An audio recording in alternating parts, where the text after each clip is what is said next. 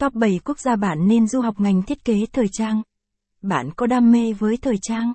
Bạn mong muốn tìm hiểu các chương trình đào tạo ngành thiết kế thời trang tại nước ngoài? Bạn cần thêm thông tin về du học ngành thiết kế thời trang? Những quốc gia nào đào tạo ngành thời trang hàng đầu hiện nay? Hãy cùng công ty tư vấn du học Lucy tìm hiểu trong bài viết dưới đây.